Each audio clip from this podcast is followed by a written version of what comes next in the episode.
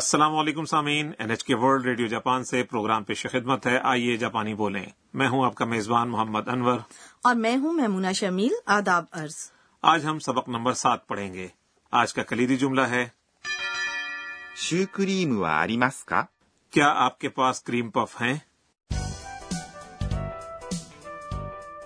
ہمارے سبق کی مرکزی کردار تھائی لینڈ سے آنے والی بین الاقوامی طالبہ انا ہیں آج انا ساکورا کے ساتھ کیک کی ایک دکان پر آئی ہوئی ہیں سبق نمبر سات کا مکالمہ سننے سے پہلے آج کا کلیدی جملہ シュークリームはありますか کیا کریم پف ہیں یا کیا آپ کے پاس کریم پف ہیں اور اب آج کا مکالمہ سنتے ہیں いらっしゃいませ。ケーキがいっぱいありますね。すみません。シュークリームはありますかはい、こちらです。シュークリームを2つください。 اب ہم مکالمے کا جائزہ لیتے ہیں آنا دکان میں داخل ہوتی ہیں اور کہتی ہیں ケーキがいっぱいありますね。 بہت سارے کیک ہیں ケーキ اس کا مطلب ہے کیک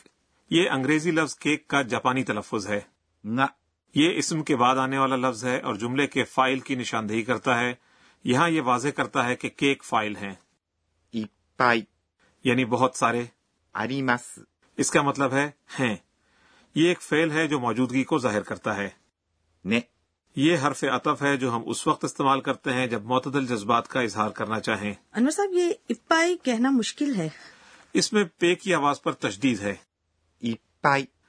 ہیرا گانا میں اس آواز کے لیے چھوٹا س استعمال کیا جاتا ہے تو آئیے ہم اسے کہنے کی مشق کرتے ہیں いっぱい。 اور اب مکالمے کی جانب واپس آتے ہیں اس کے بعد سکورا دکاندار سے پوچھتی ہے すみません。シュークリームはありますか معاف کیجیے کیا آپ کے پاس کریم پف ہیں すみません。 معاف کیجیے گا ہم کسی شخص کو مخاطب کرنے کے لیے یہ کہتے ہیں اور میمونہ اگر آپ کبھی راستہ بھول جائیں تو پاس سے گزرنے والے شخص کو سمیما سین کہہ کر اس سے راستہ پوچھ سکتی ہیں انور صاحب یہ بھی بتائیے کہ جب ہم مجھے افسوس ہے کہنا چاہیں تو تب بھی ہم سمیما سین کہہ سکتے ہیں جی بالکل معذرت کے لیے بھی استعمال کر سکتے ہیں シュークリーム。 یہ مغربی مٹھائی کی ایک قسم ہے جو آمیزے کی پتلی تہ سے بنی چھوٹی چھوٹی بالز کی شکل میں ہوتی ہیں اور کریم سے بھری ہوتی ہیں یہ لفظ ایک فرانسیسی جملے شو الا کریم سے آیا ہے جاپانی میں ہم اسے شو کریم کہتے ہیں تو انگریزی میں شو کا مطلب ہے جوتا لیکن یاد رکھیے شو کریم کا مطلب جوتوں کے لیے کریم نہیں ہے یہ جوتوں کی پالش نہیں ہے واہ واہ بہت اچھا نقطہ اٹھایا آپ نے سامعین اب ہم واپس مکالمے کی جانب چلتے ہیں は、 شو کریم کے بعد آنے والا وا موضوع کو ظاہر کرتا ہے ありますか اس جملے کے دو حصے ہیں ایک ہے آریمس یعنی ہیں اور دوسرا ہے か、 یہ کسی جملے کو سوال میں تبدیل کرنے والا لفظ ہے اسے اٹھان کے ساتھ کہا جاتا ہے دکاندار جواب میں کہتا ہے はい、こちらです。 جی اس طرف یا یہاں ہیں はい、 یعنی جی こちら。 جیسا کہ ہم پہلے بھی سیکھ چکے ہیں یہ گفتگو کرنے والے شخص کے قریب کی سمت ظاہر کرنے والا لفظ ہے です。 یہ جملے کو ختم کرنے والا شائستہ لفظ ہے اب ساکورا آرڈر دیتی ہے シュークリームを2つください。 برائے مہربانی دو کریم پف دیجیے یا میں دو کریم پف لینا چاہتی ہوں شو کریم کا مطلب ہے کریم پف を、 یہ اقدام کا مقصد ظاہر کرنے والا لفظ ہے 2つ。 اس کا مطلب ہے دو عدد یہ دو حصوں پر مشتمل ہے دو کے لیے لفظ اور اس کے بعد つ、 یہ کیک وغیرہ جیسی چیزوں کی گنتی کے لیے استعمال ہوتا ہے اور ください。 برائے مہربانی یا مجھے دیجیے انور صاحب گزشتہ سبق میں ہم نے سیکھا تھا کہ دو کے لیے جاپانی لفظ نی ہے تو یہاں ہم نے فتاتسو کیوں کہا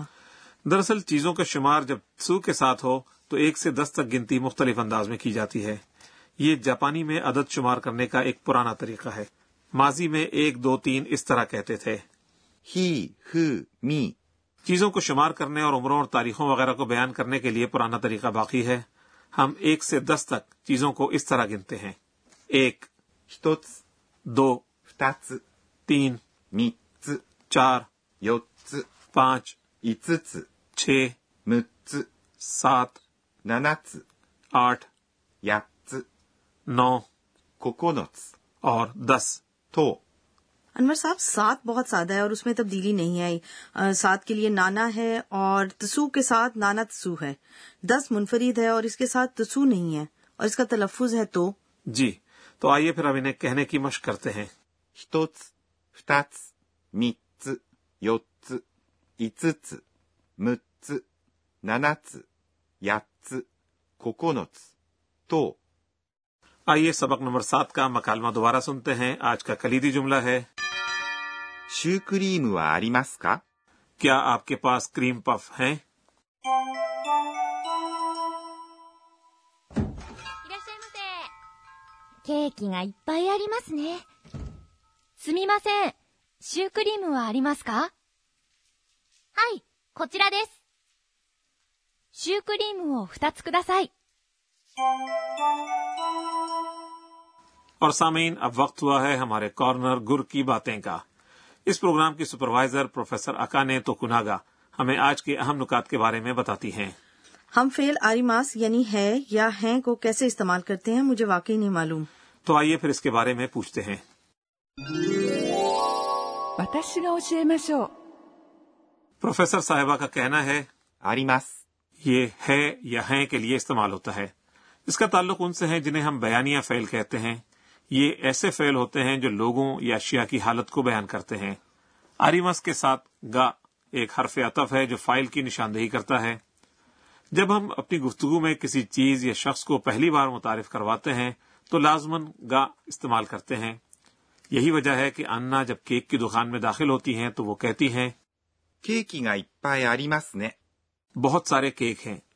یہاں پر کیک فائل ہیں اور اس نے یہاں پہلی مرتبہ اس کا ذکر کیا ہے اس کے بعد سکورا موضوع کے لیے آنے والا لفظ وا استعمال کرتے ہوئے کہتی ہیں シュークリームはありますか سکورا کیکوں کی ایک دکان میں ہیں اور مختلف اقسام کے کیک دیکھتی ہیں اس لیے وہ جاننا چاہتی ہیں کہ کریم پف کہلانے والی قسم ہے یا نہیں اور اسی لیے وہ کریم پف کو موضوع کے طور پر لیتی ہیں اور وا کو موضوع کے ساتھ لگائے جانے والے لفظ کے طور پر استعمال کرتی ہیں ایک اور مثال لیتے ہیں فرض کریں کہ آپ دکان پر ایک شرٹ خریدنے جاتے ہیں لیکن آپ کو ایل سائز کی شرٹ نہیں ملتی تو آپ دکاندار سے یوں پوچھ سکتے ہیں ?L サイズはありますか کیا آپ کے پاس ایل سائز کی شرٹس ہیں یہ تھا ہمارا کارنر گر کی باتیں ہمارا اگلا کارنر ہے صوتی الفاظ جس میں ہم سوت شور یا رویوں کی عکاسی کرنے والے الفاظ متعارف کرواتے ہیں تو میمونہ کیا آپ اندازہ لگا سکتی ہیں کہ یہ الفاظ کس چیز کی آواز کو بیان کرتے ہیں パクパク。 آ، ننگے پاؤں چلنا جی نہیں جواب غلط ہے پاکو پاکو انتہائی رغبت کے ساتھ کوئی چیز کھانے والے شخص کو ظاہر کرتا ہے اور یہ لفظ بھی کسی شخص کے کھانے کے انداز کو ظاہر کرتا ہے もぐもぐ。 مونگ مونگ موگو موگو کسی شخص کے منہ کھولے بغیر کھانا چبانے کی آواز کو ظاہر کرتا ہے آج ہم نے صوتی الفاظ کے کارنر میں یہ الفاظ متعارف کروائے パクパク。 اور もぐもぐ。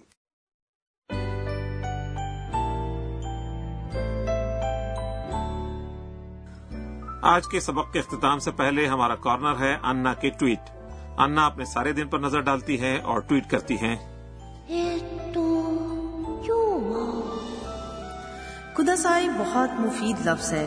اگر میں کوئی چیز خریدنا چاہتی ہوں اور اس کی طرف اشارہ کرتے ہوئے کہتی ہوں کورے اور خدا سائی یعنی برائے مہربانی یہ دیجیے تو میں اس چیز کو خرید سکتی ہوں اگرچہ مجھے اس کا نام معلوم نہ ہو تب بھی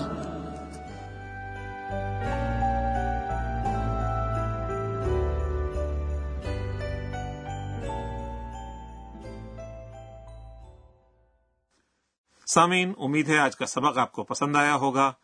آج کا کلیدی جملہ تھا シュークリームはありますか